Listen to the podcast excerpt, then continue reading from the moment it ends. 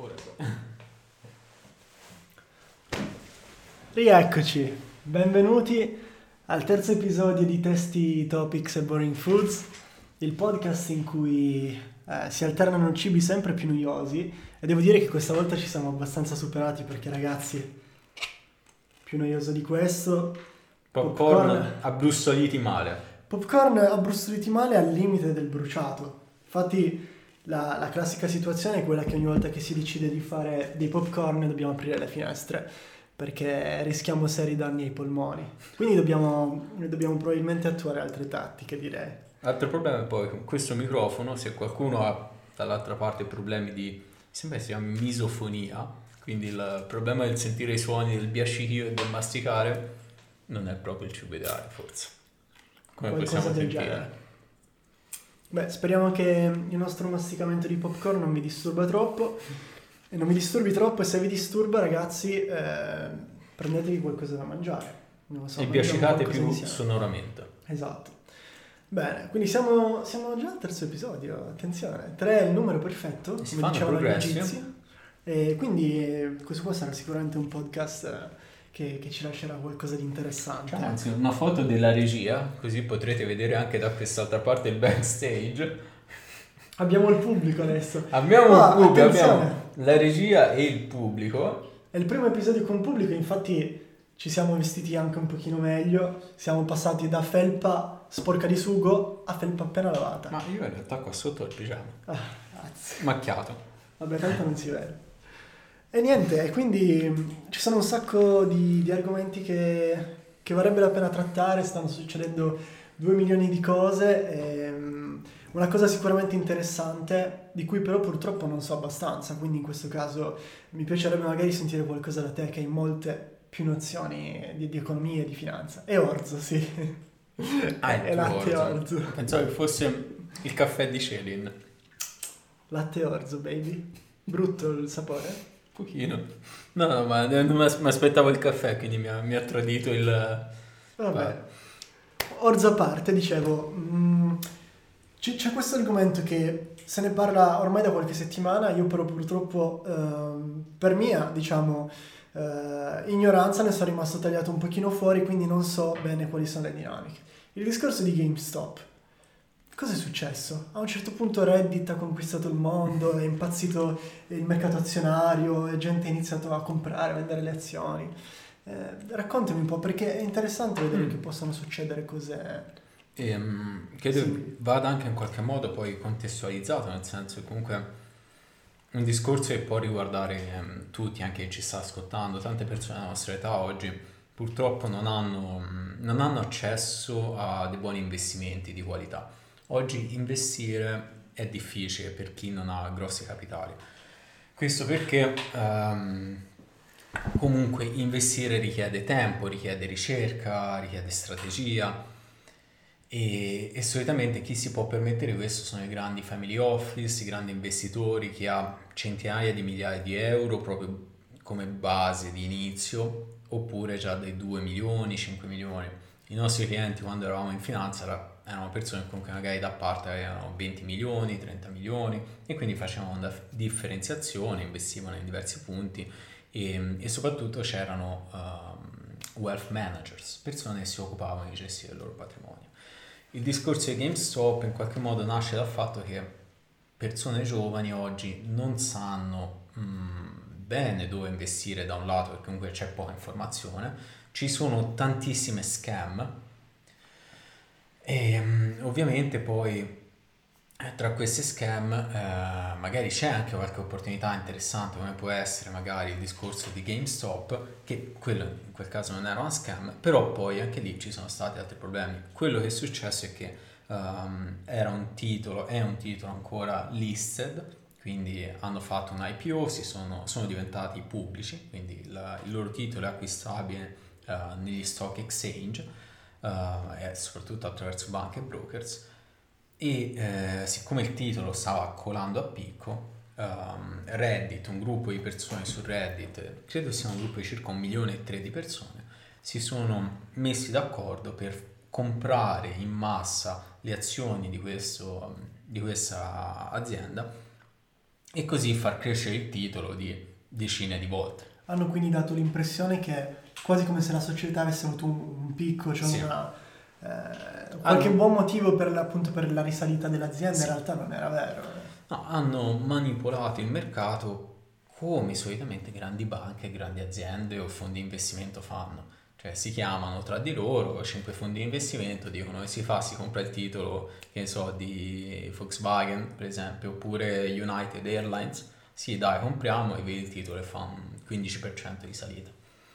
Che in teoria è illegale perché in qualche modo è insider trading, quindi è fare trading avendo qualche informazione che gli altri non hanno oppure fabbricando queste informazioni o manipolando il mercato però fatto a livello di community è un po' più difficile chiamarlo insider trading perché un milione di persone e, ehm, e, poi soprattutto è stato qualcosa di pubblico perché quel gruppo su Reddit era pubblico non è che se lo sono scritto in privato sì. E, ehm, però comunque anche lì alla fine della storia eh, ci hanno perso perché poi c'è stato un grandissimo short quindi gli investitori più grandi hanno iniziato a, a vendere a mettere il titolo, a, a scommettere sulla perdita di questo titolo e ovviamente poi ci hanno fatto milioni, invece chi, eh, chi aveva scommesso al rialzo poi ci ha perso. Quindi morale della favola, i piccoli investitori comunque hanno perso alla fine. E questo comunque ehm, rimane un grosso problema perché ad oggi chi è ricco si può permettere di investire in qualità, chi non ha capitali è, è circondato da, da scam, da truffe, da schemi piramidali, da tutto lo schifo possibile.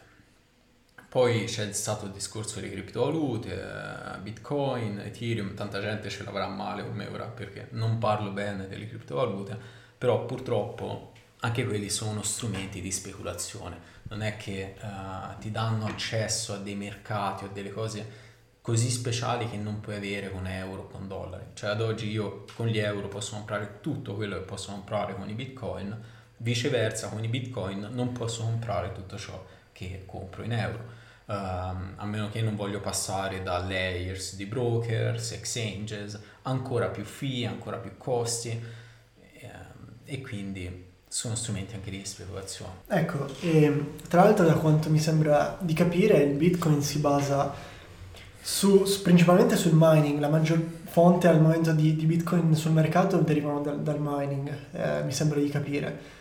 Beh, diciamo finché l'algoritmo credo che lo raggiungerà tra poco il limite massimo di, ora non voglio dirvi cavolata, mi sembra sia 21 milioni di bitcoin, il massimo che si può fare mining, comunque quello è stato il, l'unica source di bitcoin immessi nel mercato. 1, 2, 3, 5 sono venuti attraverso il mining che poi sarebbe um, il sistema di encriptaggio e decriptaggio di queste chiavi um, per il trasferimento e per la convalidazione di queste transazioni. E il mining di questi bitcoin, che magari per chi non è super pratico, stiamo parlando di dei supercomputer che mettendo a disposizione la loro potenza di calcolo generano dei, per, per eseguire delle transazioni vengono ricompensati con una frazione minima di, di sì. Bitcoin. Quindi tu utilizzando il tuo computer, il tuo setup da diverse migliaia, decine di migliaia di dollari sì, anche, sì, anche, aiuti a facilitare le transazioni che avvengono tra i vari utenti che utilizzano i Bitcoin. In questo modo qua eh, tu sei, stai praticamente facendo un servizio a tutta la comunità del Bitcoin. In questo modo ottieni una ricompensa. Il problema è che mh, questi computer stanno diventando sempre più eh, dispendiosi a livello di energia perché sì. serve sempre più potenza sì. di calcolo per tirare fuori una sì. quantità decente. Rispetto di, di a dieci anni fa ora è molto più complicato, soprattutto perché c'è un algoritmo di assegnazione di questi reward che eh, ovviamente salendo il prezzo eh, poi deve diventare in qualche modo più stringente. Quindi non è che fa lo stesso reward di, di quando magari lo faceva dieci anni fa. Ora prendi molto meno in quel senso. Allora in una prospettiva in cui l'ecologia adesso sta avendo davvero un, un impatto molto, molto... sta avendo diciamo anche una fetta del discorso finanziario, economico e politico che non ha mai avuto fino ad ora. non possiamo pensare che i prossimi 20-30 anni di transazioni No. si basino su un consumo di Considera elettricità così spaven- spaventoso. Già ora il mining di criptovalute ha superato la richiesta di energia elettrica, mi sembra o dell'Austria o non so dell'Australia, però non voglio dire una cavolata, ma comunque sicuramente di uno Stato sì. Quindi il mining sta consumando più di uno Stato intero, di famiglie e di persone magari con, eh, con varie necessità. Quindi non ha senso a livello ecologico, non ha senso a livello economico, perché comunque non va ad aggiungere ehm, delle dinamiche o delle meccaniche diverse rispetto a quelle attuali. Cioè, eh, purtroppo il sistema, ah, prima di tutto è un sistema di distribuzione comunque fallato, come abbiamo visto anche dal- dagli altri podcast, come gli attuali sistemi di, ehm, economici di- in fiat, quindi euro, dollaro e quant'altro. Um, non ci sono delle dinamiche migliori di distribuzione dei capitali, cioè il bitcoin è comunque uno strumento, o è qualunque altra criptovaluta, comunque è uno strumento di speculazione e di accumulo. Non è che se te non usi un bitcoin per eh, sei mesi scade. No, ci sono dei portafogli e sono rimasti, di wallet e sono rimasti bloccati perché hanno perso i key Con dentro milioni sì, milioni. di da. 10 anni. Non è che vengono rimessi nel sistema. Uh, no. E quindi comunque anche lì sono strumenti di speculazione, poi c'è tanta manipolazione e anche lì non ha tanto senso investirci, perché sì, magari chi è fortunato può specularci, chi è fortunato, però nella maggior parte dei casi, siccome ci sono già entrati banche, governi, fondi di investimento, sai che, eh, come dire, voglio andare al casino e voglio vincere contro il casino. Sì, può capitare, sei il cliente fortunato, va lì, gira, fa due giri di roulette e vince, però nella maggior parte dei casi statisticamente il banco vince sempre. Quindi quando entra l'alta finanza è già arrivato il momento di uscire. No, mi rendo conto che è difficile districarsi, soprattutto magari per, eh, per chi è un pochino più nuovo, ma anche magari per chi è abituato a, a metodi un pochino più, più datati e, e vuole magari aggiornarsi e capire come si muove il mercato adesso, in quale modo. Mi, mi rendo conto è difficile mh, districarsi e capire qual è la scelta giusta, cioè se io ho dei soldi da parte, voglio farli fruttare, non li voglio lasciare in banca, cosa ne faccio dei miei soldi? E, Sì. Da una parte ci sono queste scam che ti attirano, le vediamo tutti i giorni con gli Apri ads, Facebook. apri Facebook, Google. Vuoi diventare ricco YouTube. in una settimana? Vuoi prendi questo corso per imparare a fare 50.000 dollari al mese? Comodamente dal tuo divano. Esatto. Cazzo, sì. E, e dietro il 90% sono scam, 10% sono magari schemi piramidali e quant'altro, eh, cose in cui poche persone fanno tantissimi soldi, la maggior parte Se li sta hai, buttando. se hai 1000 euro da parte per dire, dove li investi? Allora, eh, prima di tutto il consiglio che io do ai miei amici, e venendo comunque dal settore degli investimenti, quindi 13 anni tra private equity, finanza, startups, ehm, la cosa che consiglierei di più è investi su te stesso. Quindi fatti un viaggio, fai un'esperienza, investi su un tuo progetto, su una tua passione, oppure hai un'attività, investi magari per strumentazione migliore. Sei un, non lo so, un videomaker, un fotografo, allora prendi un drone, piuttosto prendi una nuova lente, oppure migliora il sito. Comunque investi su qualcosa, prima di tutto che ti dà dei risultati che te puoi vedere, che sono tangibili, e poi che ti può dare un beneficio nel lungo periodo. Questo perché comunque eh, avendo poco, purtroppo le persone cercano di investire avendo dei risultati grandi immediati, che è quasi impossibile. Cioè, se te hai un milione di euro da investire, non è che vai a cercare investimento che ti fa l'80% anno. No, perché sai che molto probabilmente hai troppo da rischiare. Sì. Se vuoi fare l'80 vuol dire devi essere disposto a perderlo tutto quel milione. E chi ce li ha non è che fa in quel modo.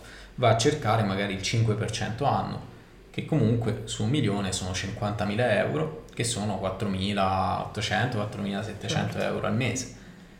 Molto decenti. Però se ti hai 1.000 euro e li vuoi investire e fai il 5%, sono 50 euro, sono 4 euro e qualcosa al mese. Nemmeno ti ci, spa- nemmeno ti ci paghi Spotify. E quindi eh, chi ha poco in qualche modo è tentato a investire su investimenti che gli danno un ritorno altissimo. E si ritorna al discorso delle scam o del troppo rischio, non c'è risk management e quindi la maggior parte delle persone li perde. Ehm, quando investivamo nei settori uh, molto più liquidi come le valute, quindi foreign exchange oppure i future, eh, futures o i CFD, c'era una regola uh, così detta tra i brokers che era la regola del 90-90-90, quindi 90-90-90, cioè il 90% dei clienti perde il 90% del proprio portfolio di investimento in meno di 90 giorni. Questa è la statistica ufficiale, uno può cercare, cercate il mercato retail e vedete purtroppo la maggior parte delle persone perde e perde velocemente perché vanno a cercare dei rischi e dei ritorni troppo elevati, che però è comprensibile, se te hai 1000 euro non li puoi investire al, per fare un 5% di ritorno. Annuo. Anno. Ma nemmeno il 20, il 20 già è altissimo. Nel settore finanziario se uno ha un investimento che ti dà il 20% anno fisso tutti gli anni, gallina dalle uova, avresti la gente ti farebbe la fila da chilometri, ti rincorrerebbero, prendi i miei milioni, ti, ti do, ti, ti do tutto le vuoi. No, cioè già quando superi il 7%, il 10% uh, aumentano i rischi notevolmente. E quindi se hai 1000 euro è difficile investire in qualcosa e ti dia dei risultati tangibili, concreti, eh, soddisfacenti in maniera veloce. Per questo uno suggerisce, di, io suggerirei di investire nella propria attività in se stessi. Un'altra cosa, se no, è investire più a lungo termine, tipo ad esempio in, uh, in progetti, in aziende, in uh, start-up, piuttosto che in mercati speculativi andrei a investire in mercati che creano valore. Non l'azienda listata tipo Netflix, um, tipo Volkswagen o tutte quelle altre, insomma, listed, ma piuttosto aziende più piccole che però uno vede che eh, hanno un valore aggiunto forte e quindi hanno più potenziale di crescita. Sì, magari quei 1000 euro non ti diventano uh, 5.000 euro in 6 mesi, ma magari ti diventano 5.000 euro in 3 anni, in 5 anni. È già un ottimo risultato. Certo soprattutto se poi uno fa una buona differenziazione, quindi ne metti mille di qua, un anno dopo ne metti mille di là, cinque anni fai, uh, fai questi investimenti e ti ritrovi magari 25.000 euro nell'arco di, che so, 8 anni, che comunque non è male. Um, suggerirei anche magari di investire in progetti di crowdfunding, quindi soprattutto quelli che ti danno equity, quelli che ti danno le azioni, quindi crowd equity, perché eh, in questo modo anche tutta la popolazione più giovane inizia ad avere, um, in inglese è stake, uh, quindi diventa uno stakeholder e uno shareholder. Iniziano ad avere piccole percentuali di queste startup, sì, di queste... Esatto, esatto.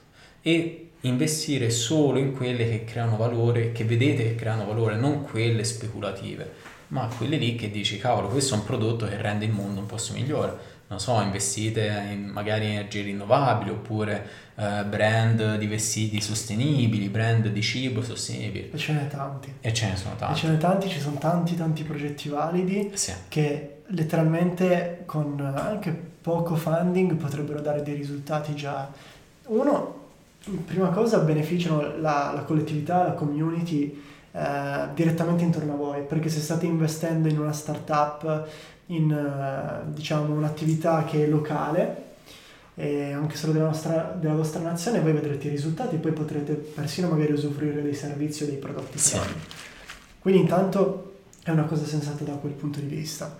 Dall'altro punto di vista, appunto, è um, qualcosa di più tangibile è difficile, io mi immagino, eh, per una persona dire investo in BMW e sapere che l'investimento che stai facendo ha senso sotto più punti di vista. Può essere allettante il ritorno, però appunto se non hai cifre comunque già notevoli con cui iniziare, quei ritorni non ne varranno mai la pena, non sarà mai un... O magari non hai accesso alla leva finanziaria, come nel mercato delle currencies, anche nel mercato delle azioni liste dai un certo tipo di leva, quindi puoi amplificare il tuo investimento, ma appena lo amplifichi vai anche a prenderti tutti i rischi e si ritorna alla regola del 90-90. Invece nel, nel, nelle startup non hai leva, quello che investi è quello che, viene, che si riflette nell'investimento.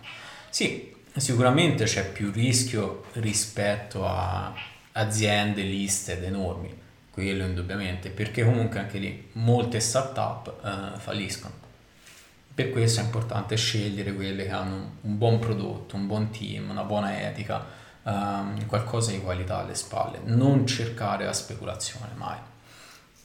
E anche nel caso nostro le start-up che noi lanciamo, quindi ora in questo momento non abbiamo un marketplace aperto, uh, però in futuro ce l'avremo, quindi date un occhio ai progetti che noi lanciamo perché sono progetti comunque di persone che si mettono insieme per creare valore ed è molto più sano avere investitori che siano users e persone comuni come noi piuttosto che avere queste startup con un unico grande investitore che lui è lì per cercare la speculazione perché in quel modo rischi di fare danni poi alla startup che viene spinta al profitto piuttosto che alla qualità. Ed è secondo me anche un pochino un effetto a, catena.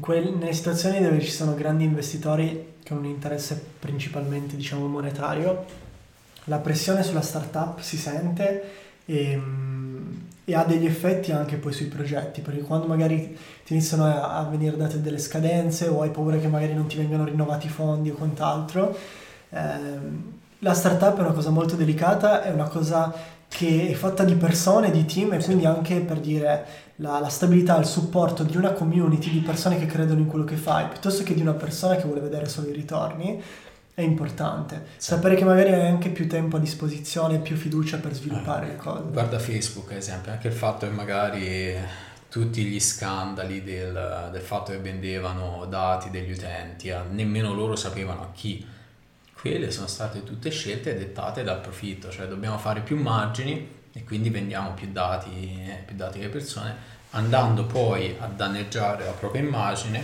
e la fiducia, perché ad oggi, ad oggi, pochissime persone dicono ma te ti fidi di Facebook uh, sui tuoi dati? La maggior parte della gente della nostra età dice no, so che vendono tutto a tutti. E quindi ci mettono solo cose private ma non troppo e chi invece è... non c'è lungimiranza neanche in questo, no. è, è allettante come profitto nel breve termine, basta che vivi queste situazioni per un periodo già un po' più di media scala, 3-5 anni e vedi che come dire, la zappa gli torna e se la danno sì. sul piede e poi in realtà c'è una perdita molto Ad maggiore. esempio, sulle criptovalute dicevano purtroppo tutto questo mining potrebbe portare il riscaldamento globale di aumentare di uno 0,2 uh, gradi se non sbaglio anche lì con i dati, entro il 2030, una cosa del genere. E comunque tanto perché dobbiamo rimanere sotto la soglia di un grado e mezzo, 0,2 è tanto. In una sfida in cui bisogna cercare di fermare tutta una serie di produzioni sì. e convertire in rinnovabili, bisogna... che ne nasca una nuova che va in una direzione opposta, quindi nella direzione di incrementare le emissioni è una, senso, delle, cioè, una delle cose più stupide che si potrebbero fare in questo momento. Sì, non bisogna, lo dico guarda, guardando in camera, dobbiamo smettere di investire in strumenti speculativi. Perché sì, magari nel breve periodo puoi fare soldi e tendenzialmente se sei un retailer, quindi un piccolo investitore, quei soldi non li fai, statisticamente li fanno i grandi investitori e comunque uno rischia, rischia di creare danni a catena. Quindi è importante iniziare a investire in innovazione positiva, nell'etica, nel valore, eh, magari anche in aziende locali, che ne so, noi ad esempio con la startup del, dell'Agritech sarebbe bello se le persone di Grosseto investissero in queste startup agricole, così possono avere frutti e ortaggi a con, chilometro con un zero. immediato. Già dal primo ciclo di, di, di, produzione Bravo. ti trovi dei box di, sì. di, frutta di verdura fresca, organica, senza esatto. pesticidi, senza fertilizzanti, esatto. A, un, a, un, prezzo decente. Tu magari acquistando quel box di, sì. di roba mista stai supportando la startup a, a, ampliare gli strumenti, a ampliare le strutture e quant'altro. Per dire, guarda, anche un esempio, scusa se ti ho interrotto, ma il discorso di Amazon, tanta gente si è sentita figa perché magari ha investito in Amazon 3 o 4 anni fa, anche gente in Italia, sì, ma io ho azioni di Amazon, sì, ma tu hai investito in un'azienda di cui Amazon mi sembra l'anno scorso ha pagato boh, 5 milioni di tasse o meno, 2 milioni, una cosa ridicola, in un anno in cui ha fatto miliardi di dollari.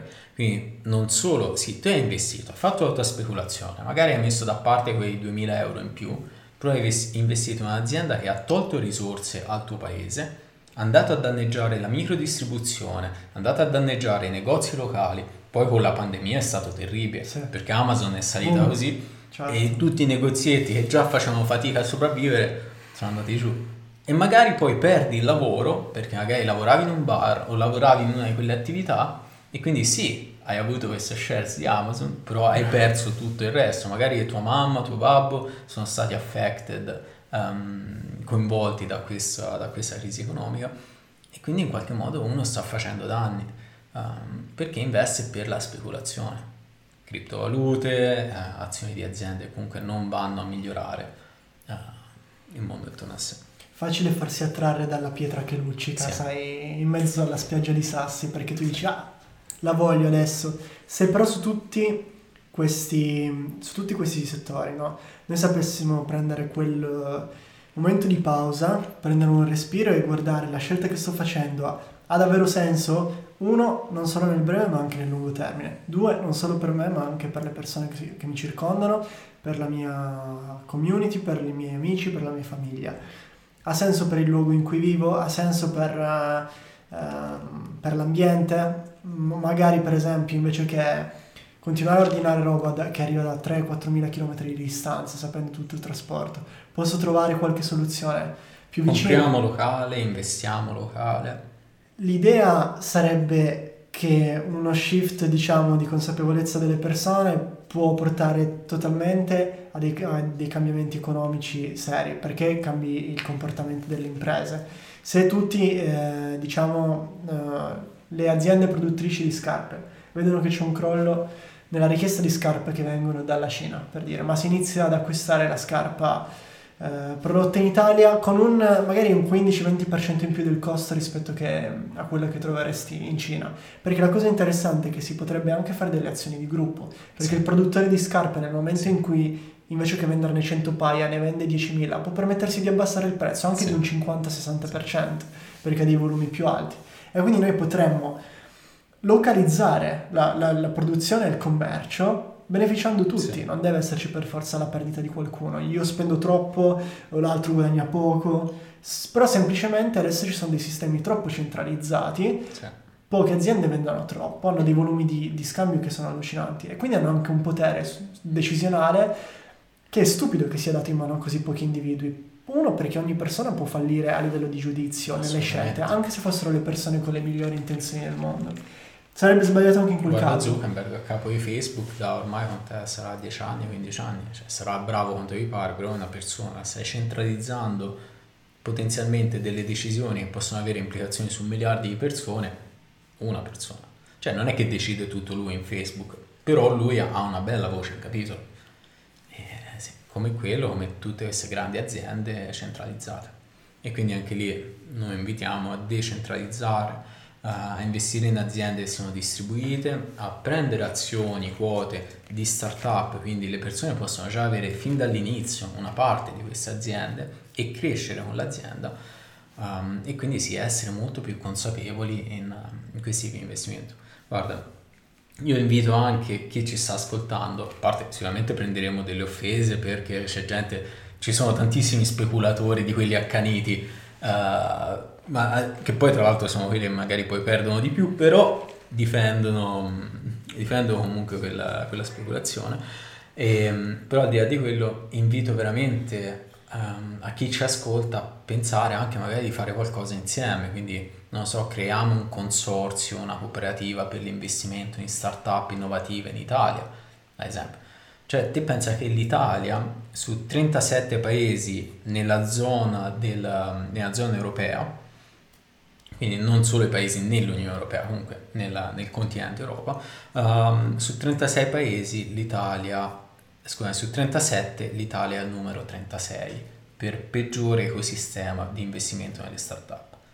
Terribile da parte degli investitori, c'è pochissimo investimento nell'innovazione, c'è pochissima presa di rischio per investire nel futuro delle start-up e, ehm, e quindi veramente c'è la necessità di persone giovani della nostra età di dire ok, ho poco, va bene, ma quel poco se lo mettiamo insieme tante persone, come è successo con GameStop, può fare la differenza, perché se un milione di persone mettono 100 euro in un investimento sono 100 milioni di euro. con 100 milioni di euro non è che crei startup, crei delle multinazionali distribuite. In questo modo tutti possono avere una piccola parte. Quindi sicuramente per chi guarda um, invitiamo a fare questo perché è quello che noi facciamo. Ogni progetto che, lancia- che noi lanciamo deve essere distribuito. Basta centralizzazione del potere, del controllo e anche del wealth. Sì, questo senso di, di, impotenza da parte delle persone è comprensibile ma è ingiustificato perché informandoci un pochino e prendendo davvero azione, prendendo consapevolezza, possiamo fare la differenza, sì. come, come, abbiamo visto in questo podcast. Bene, quindi io direi che, che ci siamo, è stato, è stato, un bel podcast, è stato interessante anche chiudere il cerchio e ritornare al discorso di GameStop. Quindi, se eh, la conversazione vi è interessata, eh, vi invitiamo innanzitutto a contattarci in qualsiasi momento. Trovate la mail, trovate il nostro Instagram, tutto sì. qui in descrizione. E mm, vi invitiamo Commenti, a proporci anche degli feedback. argomenti, eh, trattare magari degli argomenti che possono interessarvi. O anche dei cibi, eh? se avete qualcosa di meglio a suggerire rispetto al popcorn sbruciacchiato. Deve essere meglio, ma non troppo meglio. Non dobbiamo comunque uscire da, dai cibi noiosi. Il cibo vero, deve rimanere abbastanza deprimente. Se inizia ad essere qualche cibo lo felice, lo è, lo è. non ci siamo, ci tocca chiudere il podcast. Se il retrogusto di bruciato o di carbonella... Eh. Bene, quindi qui è tutto da Angelo, Gian Andrea e alla prossima. Bella lì.